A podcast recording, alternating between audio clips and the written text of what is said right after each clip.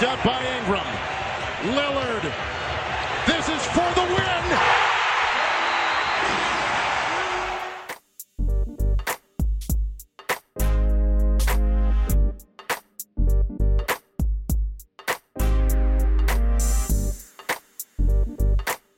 Salve, salve, ouvintes do For The Win, amantes do basquete. Estamos aqui para mais um podcast que agora é semanal.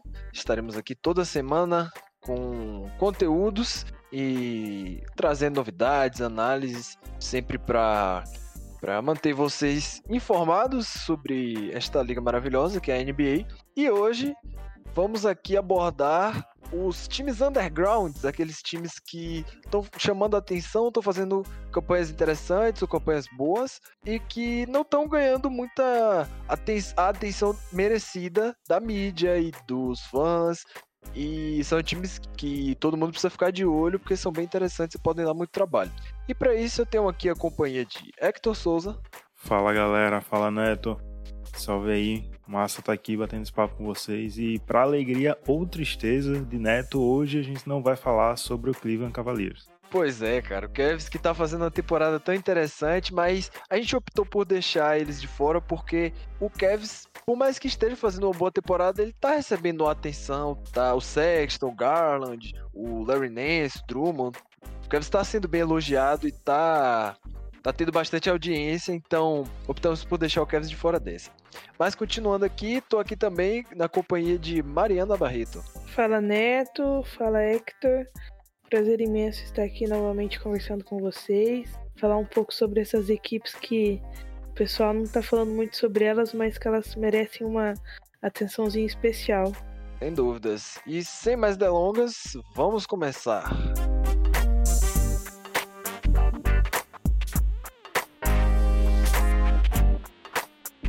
Vamos começar falando sobre o Utah Jazz, que é um time que, se você for olhar a tabela da NBA hoje e puxar pelo, pelo recorde dos times, o Jazz tem a terceira melhor porcentagem de vitórias da liga. Tem um recorde de 10 vitórias e 4 derrotas. Ou seja, os únicos times que estão na frente do Jazz, em termos de, de recorde, é o Clippers e o Lakers e os dois, obviamente, da, da Conferência Oeste. Mas uma temporada muito interessante do Jazz, um começo de temporada, né? Muito interessante do Jazz. E eu queria saber a opinião de vocês, Hector e Mari. O que está mais chamando a atenção de vocês nesse, nesse time do Jazz e qual a mudança que teve da temporada passada para essa, para eles terem esse começo tão arrasador assim? Desses times que a gente, dessas franquias que a gente vai falar aqui, eu acho que o, o Jazz é a menos surpreendente pelo que já fez nas últimas temporadas e principalmente o que fez na bolha, né? Eu acho que essa é a surpresa do Jazz ver conseguindo manter o que fez lá na bolha, tá em terceiro aí na Conferência Oeste, terceiro na liga em geral, né? O Donovan Mitchell liderando o time em pontos, 23.5. É, não é o Donovan Mitchell que a gente viu na bolha, jogador espetacular, All-Star, mas ainda assim está conseguindo liderar o time, está bem mais maduro.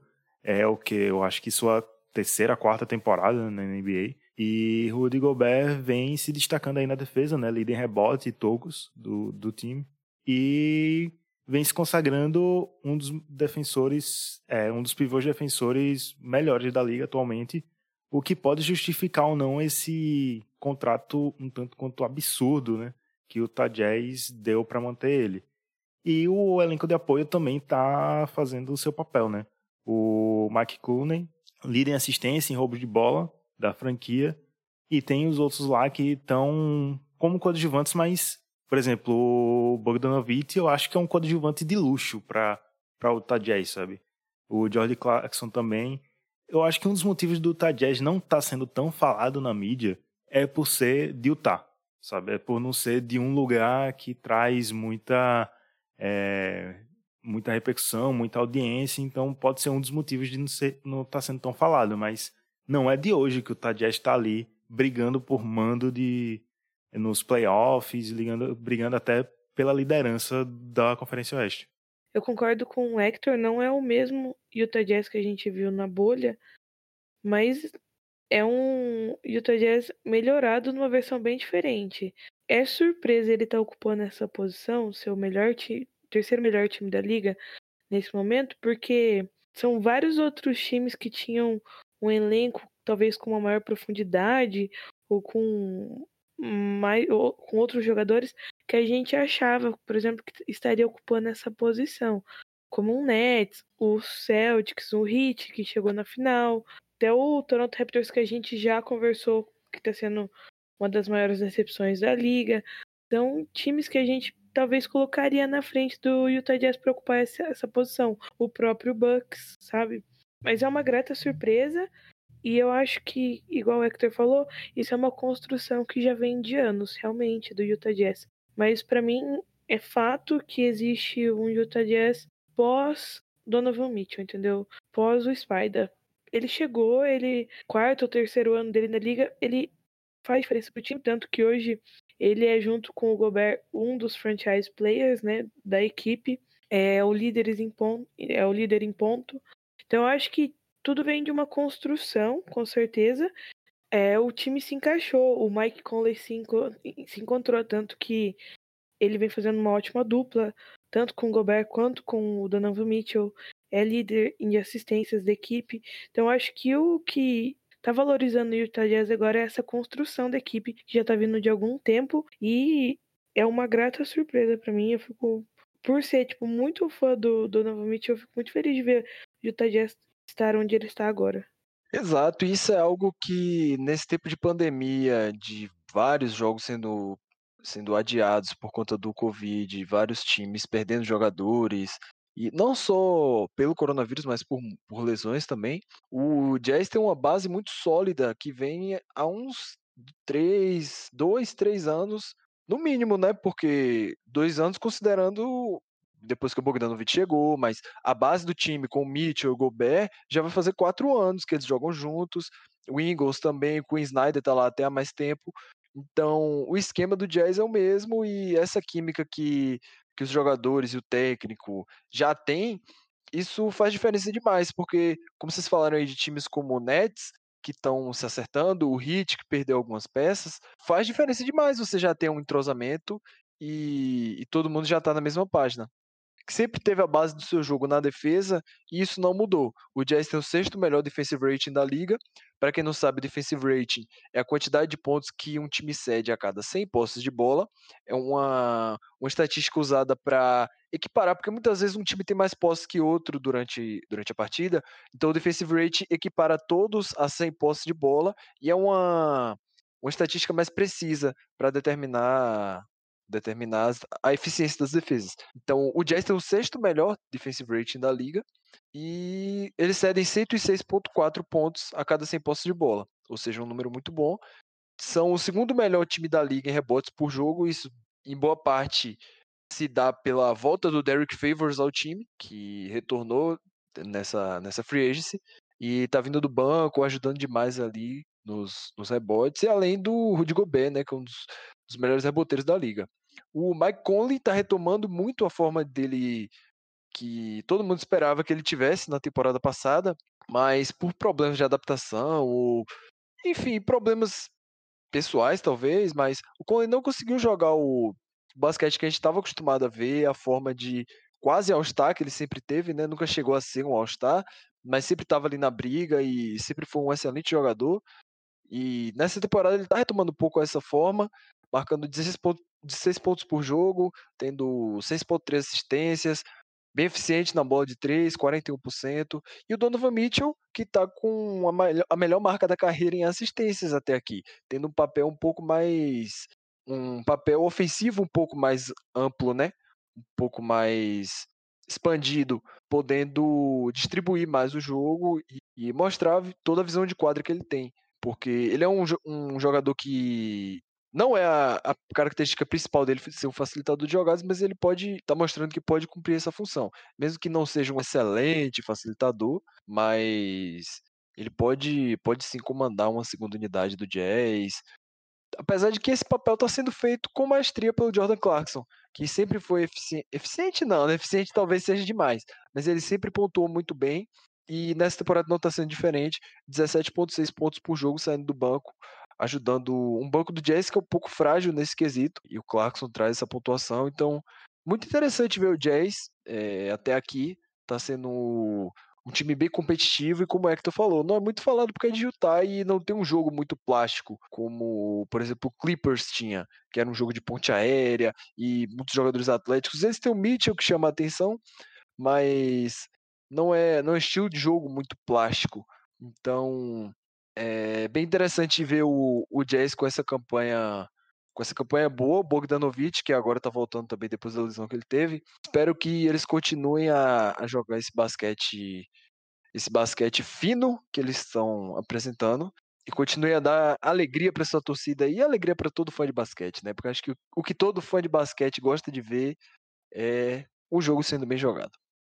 Agora analisando o Memphis Grizzlies, que foi um time que está passando por muitas dificuldades nessa temporada e está demonstrando uma resiliência absurda, porque depois de perder, primeiro que eles já começaram a temporada sem o que, na minha opinião, é o melhor jogador do time deles, que é o Jaren Jackson Jr. E eles perderam o Jamorant logo no terceiro jogo, se eu não estou enganado, terceiro ou quarto jogo eles perderam o Jamorant e tiveram que explorar o fundo do banco. E nisso aí eles deram minutos para calouros, minutos para jogadores que normalmente não têm tantos minutos assim. E estão com sete vitórias e seis derrotas. O time se mostrando bem resiliente. O que, é que vocês estão achando desse começo de temporada do Grizzlies? Vocês acham que esse recorde se deve mais aos adversários que eles enfrentaram? Ou se deve mais à, à capacidade do time de se adaptar às adversidades? Eu acho que o Grizzlies ele tá com um projeto de futuro, sabe? Não é um você olha para a franquia, para o elenco, você sabe que não é uma franquia. Eles têm consciência que não vão brigar por título agora. Eu acho que é um projeto. Eles têm, para mim, o melhor calor da classe de 2019, que é João Moran. Teve a lesão no tornozelo, que afastou ele por algumas semanas, mas já, já voltou jogando bem. E tá conseguindo comandar o time. Ainda tem suas falhas, ainda tem umas decisões erradas, uns arremessos forçados, mas está evoluindo bem. E acho que ele tem um teto muito bom para ser o franchise player da equipe. Se, se a franquia realmente quisesse colocar nesse lugar de uma franquia que vai brigar, porque é o Grizzlies. Então a gente pode, do nada, eles podem trocar ou perder o Jamoran e os outros jogadores e fazer um novo é, rebuilding. Mas tem outros jogadores menos falados que estão se destacando também. O Kylie Anderson, eu passava muita raiva com ele no Spurs, mas nas últimas temporadas ele vem numa evolução legal. Ele ainda não, ele não é um, um jogador espetacular, um jogador para você jogar a bola na mão dele, ele decidir o jogo, mas ele tá ajudando bem o, o elenco. E é como se disse, esse saldo positivo deles pode ter um pouco com os adversários, pode ter um pouco com essa liga doida que tá todo mundo toda hora perdendo jogador, pegando jogador de volta, jogo sendo adiado. Então tá difícil você olhar para a liga e descrever o que a liga é mesmo, assim, os, as franquias que realmente estão bem, que vão brigar lá no, no final da temporada por, por título, tirando Clippers, Lakers e Nets, mas esse, essas franquias com jogadores menos talentosos, vamos assim dizer, é, essas franquias menos badaladas estão se aproveitando disso e estão fazendo seu jogo, estão tirando suas vitórias e estão colocando lá, quem sabe, é, garantindo uma vaga no play-in. Mas eu acho que, que o Grizzlies está conseguindo evoluir bem seu, seus jovens e pode formar uma base aí, com novas picks, construir um, um, um futuro legal para a franquia. Eu gosto muito do, do Grizzlies é, por eles terem uma ligação forte ali com com Raptors, essas coisas e tal. Mas também por causa do, do Jan, gosto muito do Jan, então depois que ele chegou no time da equipe comecei a gostar mais ainda. Então quando, tipo, ele sofreu a lesão logo no começo da liga, eu fiquei assim, nossa, vai ser uma temporada sofrida para essa equipe, porque ele que movimentava o jogo, ele mal chegou, ele já ocupou um espaço de muita importância na equipe, mesmo ele sendo calouro mesmo no ano dele de calouro, ele já foi um dos principais jogadores do time. Quando eu via que ele sofreu lesão e que ele ficaria um tempo fora, fiquei assim, é, vai ser complicado pro Grizzlies esse começo de temporada, porque talvez eles percam muitos jogos e afunda e vai ser difícil tentar retornar, entendeu? Mas, que nem o Neto falou, a gente não sabe se é resiliência, essa vontade de jogar, o que, que o time tá fazendo, mas eles se mantiveram. O já voltou já, né? Ele jogou, inclusive, mas já voltou a jogar, mas o time se manteve muito bem durante esses dias. Sem ele, é, destaque que eles têm no ranking de assistências, eles são o quarto time com maior número, maior média de assistência. É uma coisa que a gente tem que destacar. Eu não sou fã dele, não acho ele um bom jogador, mas ele vem fazendo um bom trabalho também no Grizzlies, que é o Valanciunas. Talvez o torcedor do Grizzlies me condene por eu falar isso, mas o cara, ele é líder em tocos na equipe, é o líder em rebote, uma média de 10 rebotes por jogo. Então, assim, é vontade, entendeu? É vontade de jogar, mas também tendo a consciência que não é um time que briga por título. Eles têm essa consciência, acho que todo mundo da equipe tem e todo mundo da liga tem, mas eu acho que eles estão tentando se remontar aos poucos para, sei lá, num futuro tentar desenvolver uma equipe mais competitiva, porque fala assim, ah, eu imagino o Memphis Grizzlies remontando para daqui sete anos, dez anos ser campeão da NBA. Nem assim eu consigo falar. Mas se a gente falou, a gente tá vendo uma, um começo tão louco de liga, mas tão louco, tipo, com times que a gente não esperava é, estarem lá em cima, times que a gente esperava muito mais do desempenho deles, então tudo é possível, né, no basquete. Por isso que a gente ama tanto esse esporte. E ainda sobre o Grizzlies, eu acho que um, uma, um fato interessante aqui é que, além de nos dar João Moran, eles também dão as camisas é, mais bonitas da NBA. É sempre bom frisar isso. Aquela camisa do Vancouver Grizzlies, cara, absurda. A, a City Edition deles do ano passado, eu acho, retrô, coisa mais linda. É, e além de camisas lindas, é muito interessante ver o Jamor. Jamor é um showman, né? Em quadra ele se diverte, ele brinca, ele. De verdade, ele adora jogar basquete. Então, não que os outros jogadores não adoram, mas você vê que o Moran aprecia cada momento que ele tá ali com a bola na mão. Então, é muito muito prazeroso ver um jogador desse jogar. E o Grizzlies, que eu falei do do defensive rating do Jazz, o Grizzlies tem o terceiro melhor defensive rating da liga, com 106.1 pontos cedidos a cada 100 posses. E lidera a liga em roubos de bola por jogo, com 10.4. Então, um time que está muito ligado na defesa e um belo trabalho do Taylor Jenkins se adaptando com as peças que tem. E vale ressaltar, como eu falei, que o Grizzlies está sem o Jaren Jackson Jr., eles também estão sem o Justice Winslow, que ainda não estreou pela franquia. Desde que ele foi trocado, que ele chegou do Miami Heat, ainda não estreou pela franquia. É um jogador bem interessante que eu tenho, tenho bastante curiosidade para ver como ele vai encaixar nesse time aí. Pode ser um playmaker secundário depois do Jamorant, tem capacidade para criar o próprio arremesso. Apesar de ter tido dificuldade com isso do, durante a carreira, eu, eu acredito que, que ele possa, possa desenvolver mais essa, esse arremesso dele. Possa ter mais consistência nisso, mas é um bom slasher e acredito que vai encaixar bem nesse time. Que tem também o Dylan Brooks, que é um ótimo coadjuvante, bem consistente. O Valanciunas, que como a Mari falou, ele está tendo ótima média de rebotes, tá sempre ali limpando a tábua, brigando nos rebotes ofensivos, conseguindo pontos de segunda chance.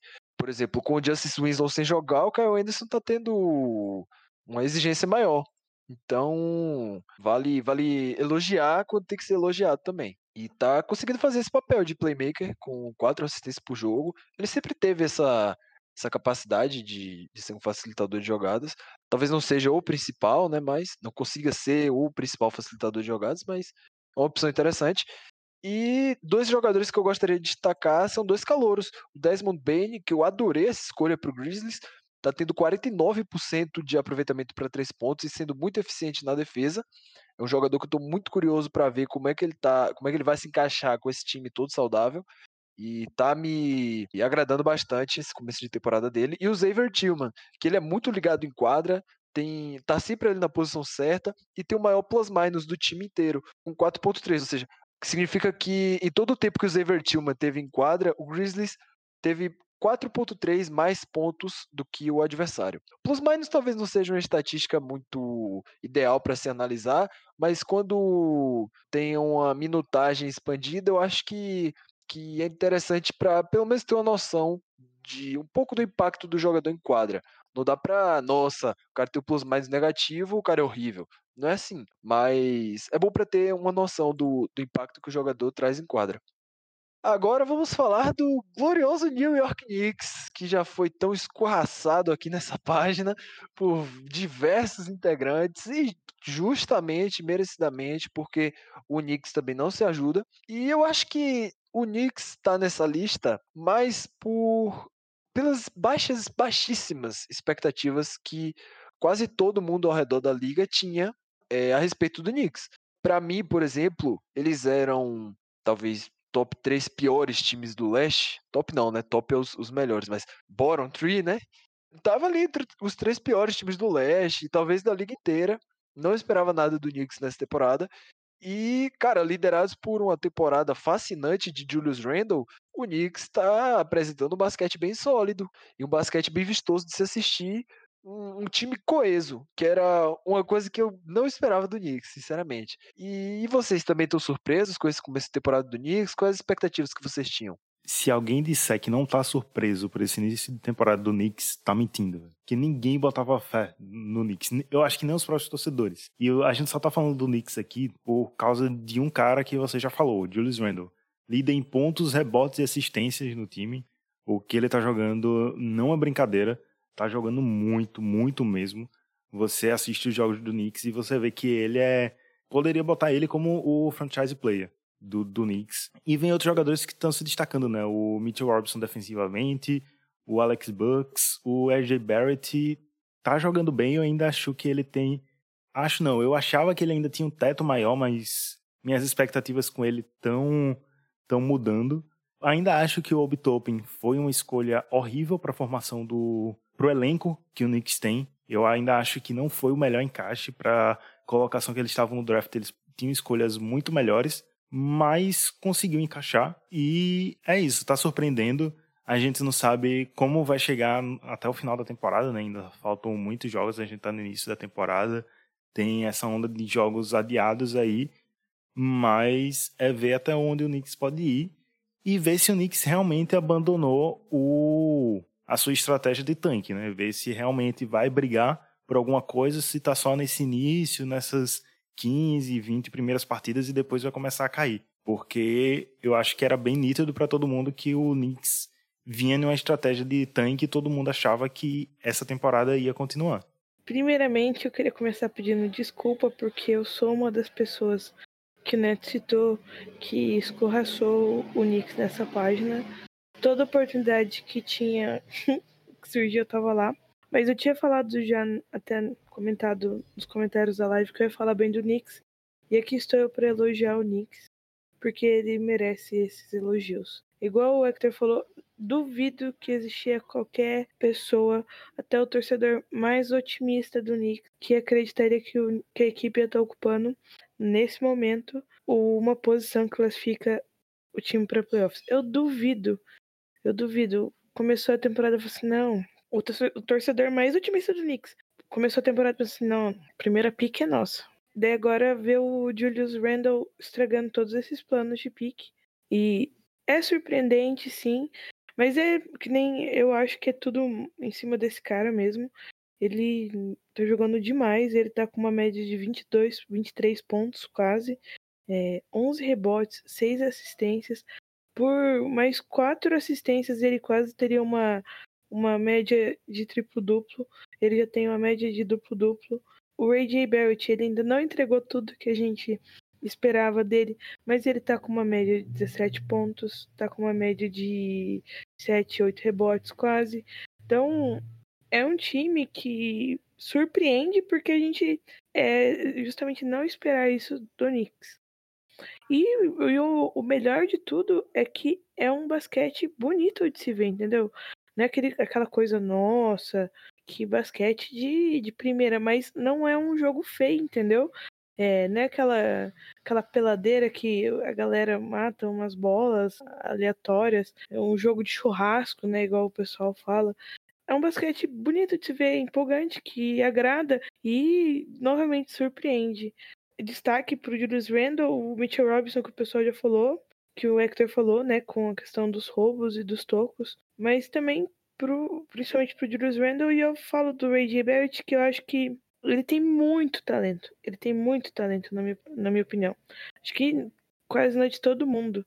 Mas ele não tem. Ele não estava tendo um time para acompanhar, talvez, esse nível de talento dele, onde ele pudesse, tipo, desenvolver tudo que ele poderia se desenvolver. E acredito que se ele continuar no Knicks também, não vai ser a equipe onde ele vai se desenvolver o máximo do potencial dele. Mas já é um Knicks diferente, já é um Knicks que traz outra cara, é outro time. E isso é muito bom. Eu acho que a Mari falou muito bem do Ed Barrett. Não é que ele seja um jogador ruim, eu acho que a gente esperava muito dele, porque ele tem um teto muito alto, e aí fica nessa. Ele não tem esse teto todo que a gente achava, ou o Knicks não tem condições de desenvolver ele para chegar nisso. E se ele continuar no Knicks, a gente nunca vai saber. Não é botando o Zika aqui dizendo que quer que ele saia do Knicks, é só, assim, fatos. Eu acho que isso tá muito mais na conta do Knicks, na conta de uma franquia instável que não consegue oferecer o mínimo de, de tranquilidade para um calouro se adaptar na liga. O RJ Barrett chegou já sendo tratado como estrela pelo Knicks e não é assim. A não ser que você seja o LeBron James, a não ser que você seja um Anthony Davis, sei lá, um Zion, talvez, um Luca, nem isso. Você é calor, você precisa se provar na liga e não é colocando todas as expectativas em cima dele, falando aqui você vai ser o ball primário, você vai ser nosso, você vai ter esse volume de jogo aqui. E, cara, o Knicks não contratou o Thibodeau para tancar. Isso é fato. Ninguém que contrata Tom Thibodeau espera que o time vá mal porque ele é conhecido por montar times competitivos. Tipo, sempre montou equipes competitivas. A ponto de ganhar título, aí eu já não sei. Até hoje não, na verdade, né? Mas ele sempre montou times que brigavam ali por playoffs. E eu acho que o Knicks tem peças para isso. Para brigar por playoffs, talvez não sei, mas chegar ali no play-in, o time deles tem talento. O Julius Randle é o principal, o principal deles é, até aqui, né? Os talentos de facilitador de jogadas dele estão sendo descobertos agora. Descobertos não, que ele já tinha mostrado flashes, mas estão se traduzindo em assistências, em oportunidades para os companheiros. E ele está se mostrando um jogador muito mais completo. O Alec Burks estava tendo, nos três jogos que ele jogou, depois ele acabou se machucando, estava sendo bem eficiente como pontuador. E isso aí, depois que o Burks se machucou, essa função foi para o Barrett. E o Barrett não está tendo essa mesma eficiência. Eu acho que ele ainda é um jogador cru. E um jogador cru precisa de desenvolvimento. E o Thibodeau não é o cara que vai desenvolver o RJ Barrett. Pelo menos não na minha opinião. Na minha visão, eu não vejo o Barrett se desenvolvendo num jogador, um franchise player pro Knicks nas mãos do Thibodeau. E se a ideia do Knicks era desenvolver o Obi Toppin, que já tá com 23 anos, ou desenvolver o Niliquina, que já vai para sua quarta temporada na liga, o Kevin Knox, que já vai para sua terceira, já tá, né, na sua terceira. Cara, rota, ele é conhecido também por dar muitos minutos às, aos principais jogadores dele e usar rotações curtas. Então, não espere o Obitop tendo muitos minutos, a não ser que ele consiga na marra isso, mas Emmanuel Quickly tá tendo 10 pontos por jogo em 18 minutos. Isso, se fosse traduzir, se fosse puxar a média por 36 minutos, que é, que é quando iguala todos os minutos de todos os jogadores, faz uma média por 36, Quickly teria 26, 20 pontos por jogo. Claro que não é a média mais, não é a medida mais certeira para se analisar o impacto de um jogador, o, tipo, se ele tivesse o dobro de minutos, ele teria o dobro de pontos. Não é assim que funciona. Mas é interessante ver como o Knicks, por mais que esteja apresentando um basquete coeso, um time coeso em quadra, eu não acho que era a hora pro Knicks fazer isso, entende? Esse time do Knicks, o teto deles vai ser esse. Vai ser chegar no playoff e ser eliminado. Agora, na minha opinião, era hora do Knicks desenvolver os talentos que eles têm, analisar o que eles podem ficar e o que eles podem sair, quem pode ficar e quem pode sair, e planejar a partir daí analisar o que você tem no RJ Barrett, o que você tem no Julius Randle, o que você tem no Kevin Knox, o que você tem no Mitchell Robinson, o que você tem no Nilikina, no Dennis Smith Jr. E os veteranos seriam, pra, seriam peças para ajudar esses jovens jogadores a se desenvolverem e para fazer o time um pouco competitivo também.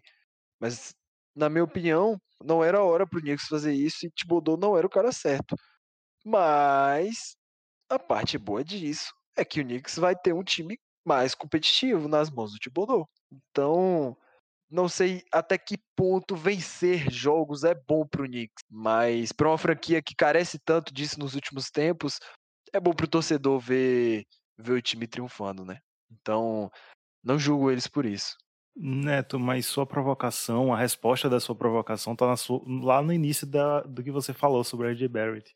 O Knicks não sabe desenvolver jovem, então ele, eu acho que eles pensaram assim: se a gente não tá conseguindo desenvolver esses jovens e eles já estão com o contrato expirando, bora botar eles para ganharem para ver se consegue alguma coisa, sabe? Não sei se na cabeça deles eles vão conseguir realmente ir para playoffs, sei lá, chegar em finais, mas pode ser isso também, sabe? Os calores que já estão chegando no seu quarto, quinto ano, com o contrato expirando, e eles percebendo que não estão conseguindo desenvolver o potencial desses jovens, ao invés de, sei lá, de trocar, eles estão indo pro tudo ou nada. Então vamos ver se o Knicks consegue pelo menos uma vaguinha no playoff, voltar aos playoffs depois de tantos anos aí, pra pelo menos alegrar a torcida tão sofrida do Knicks. É, porque quando eles têm a oportunidade de fazer alguma coisa em draft eles não fazem, mas tudo bem, né?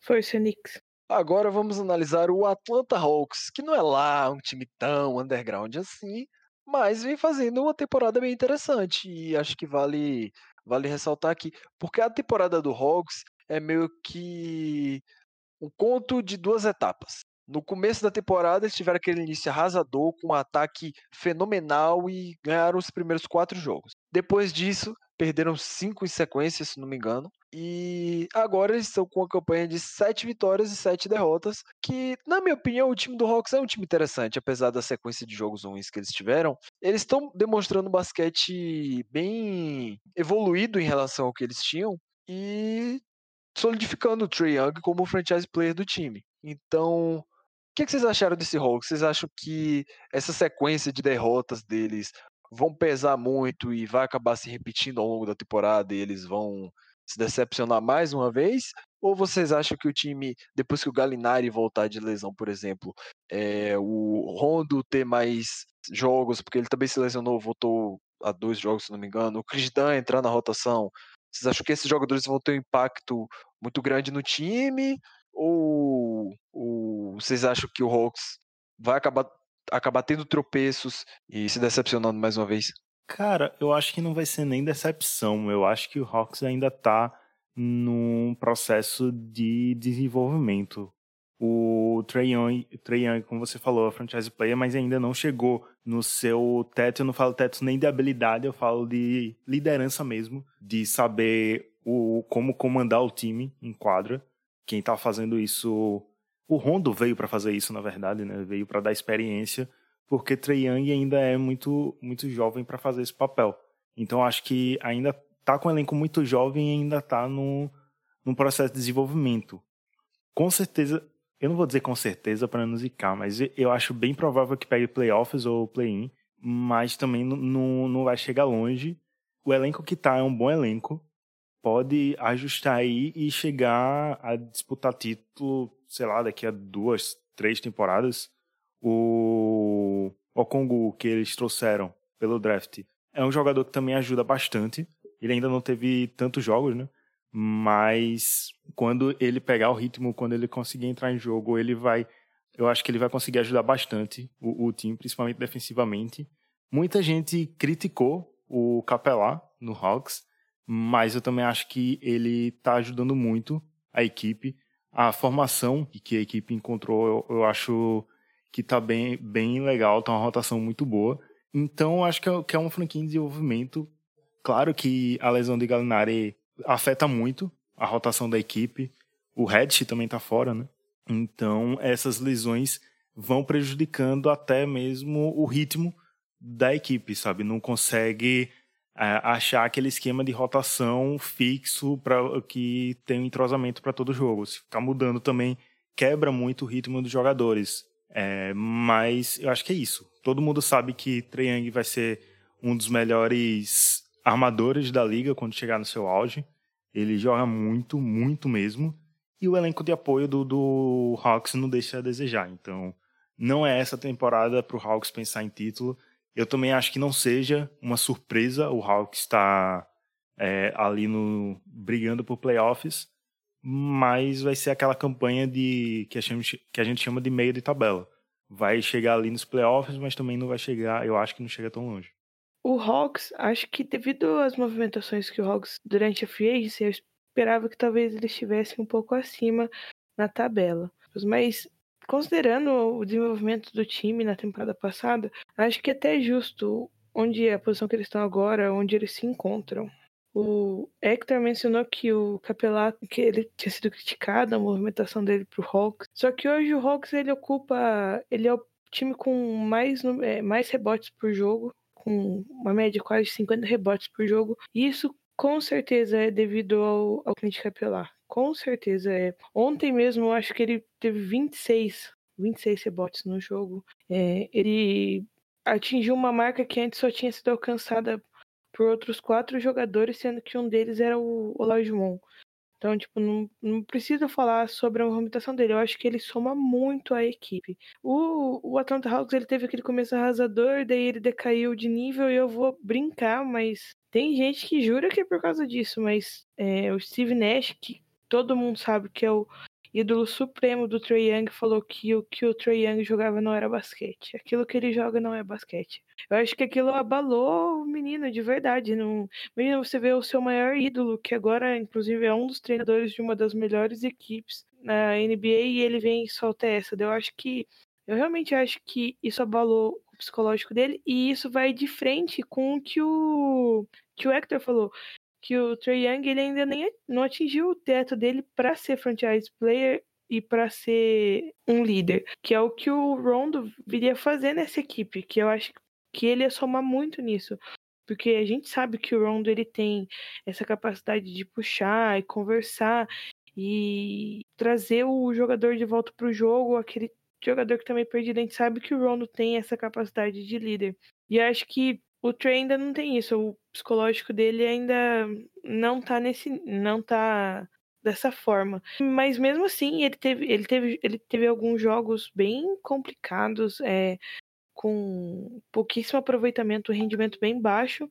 Mas mesmo assim, ele é o líder da equipe em pontos e assistências. Então, isso acho que fala muito do nível de talento, a quantidade de talento que esse menino tem. Eu gosto muito do basquete dele, o jeito que ele joga. O Neto tinha falado que dá pra ver que o Jai, que ele tá feliz jogando basquete, que ele ama jogar basquete. Eu vejo isso no Trey Young também.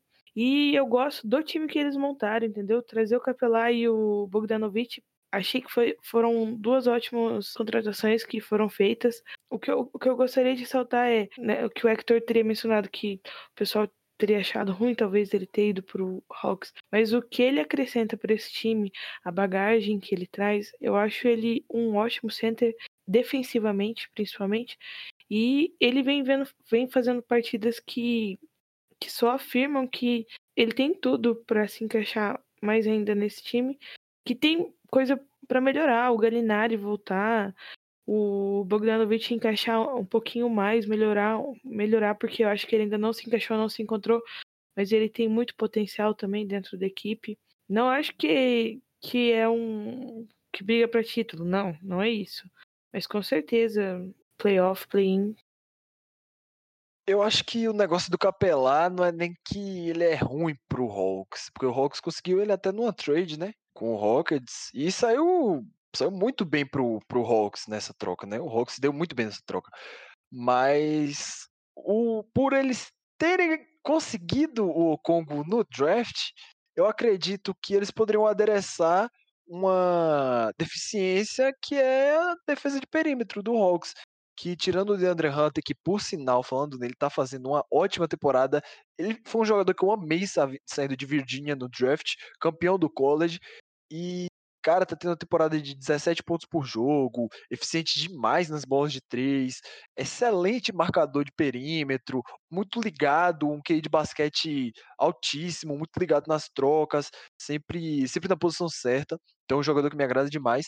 Mas o Capelá, como eu falei, seria interessante o Hawks ouvir ofertas de troca por ele, por mais que ele seja uma presença de garrafão que o Hawks não esteja, principalmente na defesa, que o Hawks não esteja acostumado a ter desde, sei lá, Dwight Howard, talvez, mas seria interessante o Hawks pensar em adereçar outras deficiências. Porque além do DeAndre Hunter, eles não têm outro defensor de perímetro bom, pelo menos. Talvez o melhor seja o Cam Reddish, mas ele, por mais que tenha uma temporada até melhor no ataque nessa temporada, ainda tem um aproveitamento muito baixo e não é um cara que você pode confiar 100% nele para ser seu defensor, seu defensor de perímetro. Então, acho que seria interessante o Hawks ter mais profundidade nesse aspecto.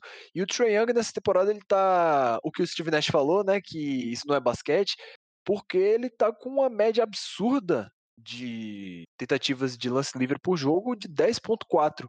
E isso é meio que para compensar o aproveitamento baixíssimo que ele tá tendo de quadra. Baixíssimo não, né? Mas para parâmetros. É claro que ele vai ter um aproveitamento baixo, porque o Trae Young é um jogador que tem uma, uma usage muito alta. Então, ele fica com a bola na mão muito tempo e o ataque do Hawks passa basicamente inteiro pela mão dele. Então, é natural que ele. Ele arremessa muito também. Então, é natural que ele tenha uma média de. Uma média não, um aproveitamento mais baixo, mas não tão baixo, né? Senão acaba prejudicando a equipe. Tá tendo 29% para três pontos, 39% de aproveitamento de quadra.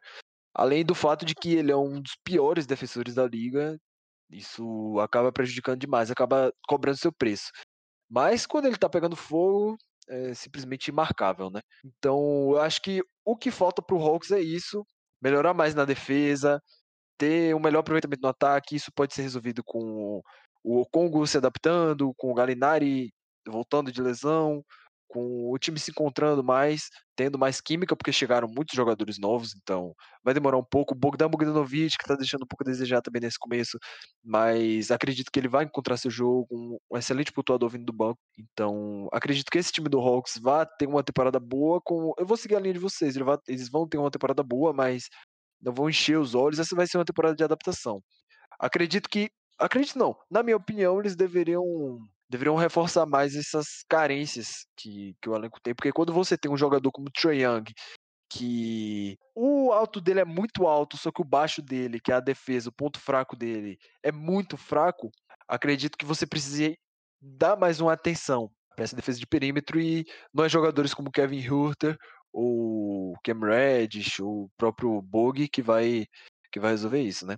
Neto, tem uma parada interessante para falar que dessas franquias que a gente falou, a gente falou muito dos destaques e, lembrar que esses destaques são jogadores muito jovens, né? Como a gente falou, por exemplo, o Triang ainda não chegou no seu teto de liderança porque ele tem 22 anos, sabe? Ele, ele tá, é, é muito jovem, o Jean Moran tem 21 anos. A gente falou muito do Barrett, que tem apenas 20 anos, então são jogadores muito novos que estão se adaptando na liga ainda em termos de maturidade mesmo. Eu, eu falo no sentido mental, porque a habilidade a gente sabe que eles têm. Então a gente tem que olhar, não é. Eles não estão jogando o NBA 2K, que você joga eles lá e é só por habilidade pelo overrated. Aqui tem um mental, né? Então tem isso daí também para se colocar. Muito, essas franquias que estão colocando como surpresa são franquias que estão desenvolvendo jovens. Exato, né? O Ja, o Trey, o Barrett. São, são franquias que estão com o Young Core, né? Sendo, sendo desenvolvido. Bem ressaltado. Vale ressaltar que também que tem outros times, além desses quatro que a gente citou. O Magic está fazendo uma campanha bem interessante. O Hornets, talvez, com o Lamelo.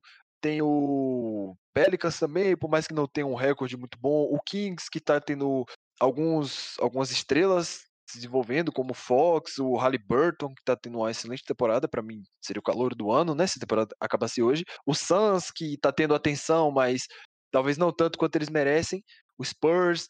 Só que esses times a gente deu uma abordada sobre eles na live, que está tendo toda semana no canal do For The Win no YouTube, às 7h30. Então, toda terça-feira, às 7h30, tem live no canal do For The Win. Não se esqueçam de, de conferir lá, que a gente está sempre analisando também a rodada e fazendo interação. Confira, não perca. E esses times vão ser analisados em um próximo episódio. Esses times, ou talvez outros times underground, vamos sempre estar tá dando atenção a quem merece. Então, aqui no For The Win, você, não perde nada. E vamos estar tá sempre trazendo novidades aqui, falando sobre todos os times da NBA, abordando todos os assuntos. Então, acho que é isso. Obrigado a você pela audiência, por ter ouvido até agora. E obrigado também ao Hector. Valeu, Neto. Valeu, Mari. Muito massa o papo aqui. E você que está ouvindo, muito obrigado por ouvir até aqui. Fique ligado no For porque além de cobertura todo dia no Twitter, tem dois conteúdos por, por semana, né? Tem a live na terça, como o Neto falou, e tem o podcast saindo toda semana. E o Neto não deixou, mas eu vou clubistar aqui falar do Spurs, porque todo mundo achava que o Spurs ia cair e tá lá em sétimo com o Keldo Johnson e Looney Walker fazendo uma temporada magnífica. São dois jovens para ficar de olho aí, porque são dois jovens que foram draftados muito baixos e estão se mostrando muito bons. É isso aí, vamos falar dos por sim, vamos falar dos por sim. Estamos sempre dando uma faladinha sobre eles na live, mas vamos analisar mais a fundo também no, no podcast. Com certeza vamos falar do Spurs, tá, tá merecendo. E agradecer também a presença de Mari Barreto. Valeu, Neto, valeu, Hector. Sempre um prazer enorme falar sobre basquete com quem manja, né? Então, muito obrigada novamente. E obrigada também pelo ouvinte que escutou a gente até aqui. A gente fica muito feliz de vocês acompanharem a gente. E, como o Hector falou, todos os dias a gente participando lá no Twitter, fazendo uma cobertura, à noite as coberturas dos jogos.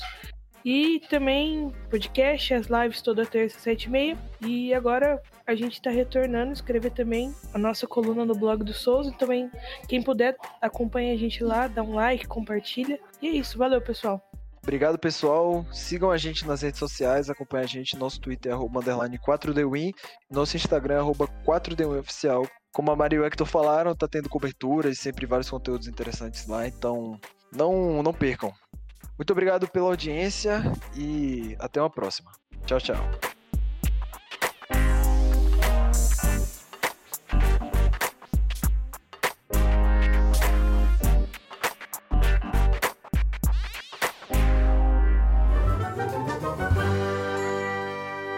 Esse podcast foi editado por Hector Souza.